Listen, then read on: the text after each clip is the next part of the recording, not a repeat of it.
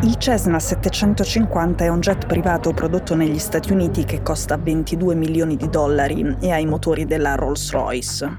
Così raggiunge una velocità superiore a Mach nove, cioè più di mille chilometri all'ora, infatti pare sia l'aereo civile più veloce del mondo. Quello che interessa a noi è il Cessna settecentocinquanta di un ex capo dell'intelligence israeliana. Trasporta una tecnologia molto sofisticata e sensibile prodotta solo nell'Unione Europea ed è appena atterrato vicino a Khartoum, la capitale del Sudan. In questa storia c'entra il Mossad, un grande scandalo di smartphone infettati in Grecia e una delle milizie armate più famose e spaventose del mondo.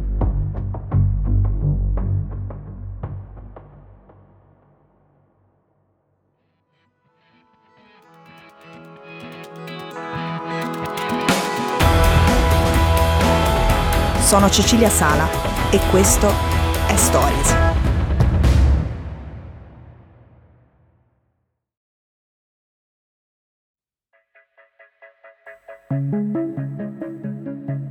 A Khartoum il jet si ferma solo quarantacinque minuti, abbastanza perché un'indagine internazionale riesca a mettere insieme i pezzi di questa storia.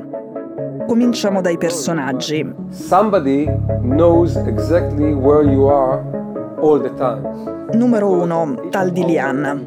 È un ebreo israeliano multimiliardario. Suo padre si era trasferito dall'Iran in Israele negli anni trenta. Tal è stato il capo di un'unità speciale dei servizi segreti israeliani, l'unità ottantuno del Mossad. All'epoca sotto di lui c'erano millecinquecento militari e settecento ingegneri e lui gestiva un budget annuo di centocinquanta milioni. A un certo punto si è formalmente ritirato e ha cominciato a lavorare nel privato. Ha fondato una società che si occupa di sorveglianza tecnologica, viaggia molto e guadagna molto.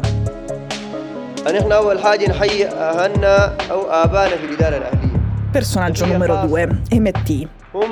Hemedti in teoria è il secondo uomo più potente del Sudan, il primo sarebbe il comandante in capo delle forze armate. In realtà Hemedti non risponde veramente a lui, cerca di prendere il controllo del paese. Lui è l'uomo più ricco del Sudan, il commercio dell'oro è nelle sue mani e il suo esercito privato è l'erede della milizia dei Janjaweed, che ha commesso dei crimini contro l'umanità spaventosi in Darfur, nell'ovest del Sudan.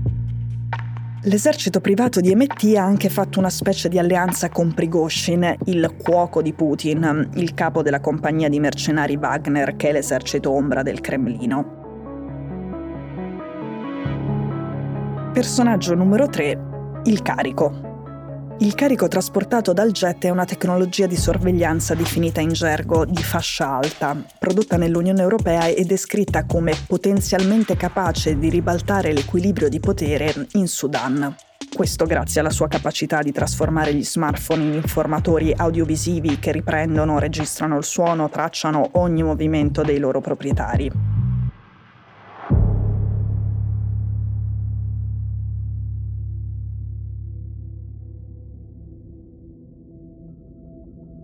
La milizia di Hemedti si chiama Rapid Support Forces, sono dei paramilitari e sono i più potenti del paese.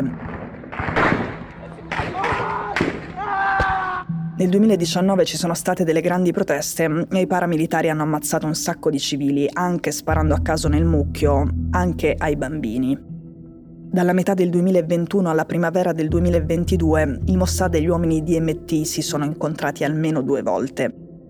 Le forze armate regolari del Sudan e il Ministero degli Esteri non sapevano niente di questi incontri. Torniamo al jet. A un certo punto un dipendente dell'ex spia israeliana Tal Dilian fa un errore. Si fa un selfie mentre è dentro l'aereo privato del suo capo e lo posta sui social. Da quella foto gli esperti analizzano minuziosamente gli interni dell'aereo e da lì risalgono al modello e al numero di serie.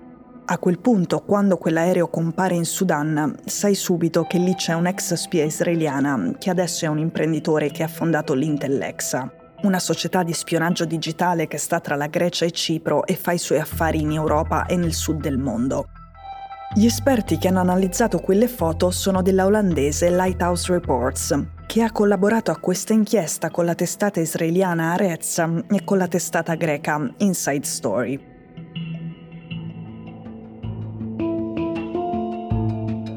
Intellexa è un progetto ambizioso che il fondatore definisce così: un'alleanza di intelligence privata progettata per comprendere completamente le capacità delle agenzie di spionaggio degli stati. Ora, Intellexa aveva sede a Cipro, ma le autorità locali a un certo punto arrestano alcuni dipendenti per attività di spionaggio pericolose e illegali. Così nel duemiladiciannove Dilian sposta la sede in Grecia.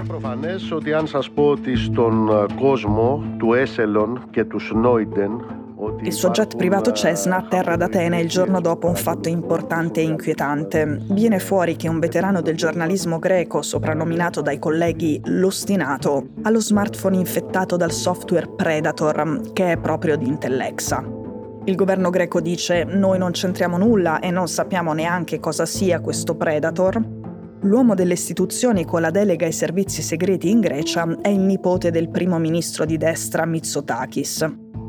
Poi viene fuori un fascicolo. Il giornalista era tenuto sotto controllo dai servizi segreti greci. Lo intercettavano. In quella fase però sembra ancora un caso isolato. Il ventisei luglio un parlamentare greco, che è il leader del Partito Socialista che sta all'opposizione, ha un impegno al Parlamento europeo. Lì, con una pratica a campione di routine, fanno dei controlli di sicurezza sul suo telefono. Così scoprono che ha ricevuto lo stesso messaggio che contiene il virus che aveva ricevuto anche il giornalista. Tre giorni dopo i servizi segreti di Atene ammettono che stavano spiando pure lui. Scoppia quello che è stato soprannominato il Watergate della Grecia. Le agenzie di intelligence del paese spiano sia i giornalisti che l'opposizione. Si dimette il nipote del primo ministro che aveva la delega e anche il capo dei servizi. Il primo ministro Mitsotakis invece dice che lui non ne sapeva nulla, viene creduto e è ancora in carica.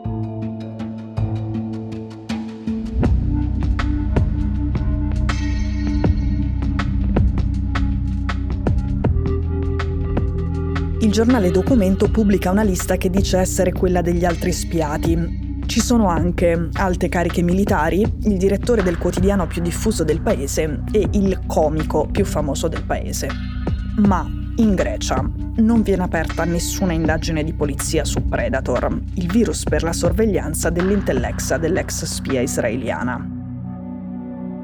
Sono tecnologie pericolose e sensibili e nell'Unione Europea tutti i governi dovrebbero regolamentare e controllare qualsiasi tipo di vendita di questi virus per la sorveglianza ad altri paesi. Le autorità greche però si sono rifiutate di rivelare se Intellexa e le sue società collegate abbiano mai chiesto e mai ricevuto le autorizzazioni necessarie per portare queste tecnologie fuori dall'Unione. L'inchiesta è uscita ieri, ora gli analisti sentiti dalla Lighthouse Reports dicono: uno spyware così avanzato, nelle mani delle persone sbagliate in Sudan, farà pendere l'equilibrio del potere a favore di quella spietata ex milizia, alleata della Russia, portando il Sudan un passo più avanti verso un confronto aperto tra i paramilitari e le forze armate regolari, aumentando il rischio di una guerra civile.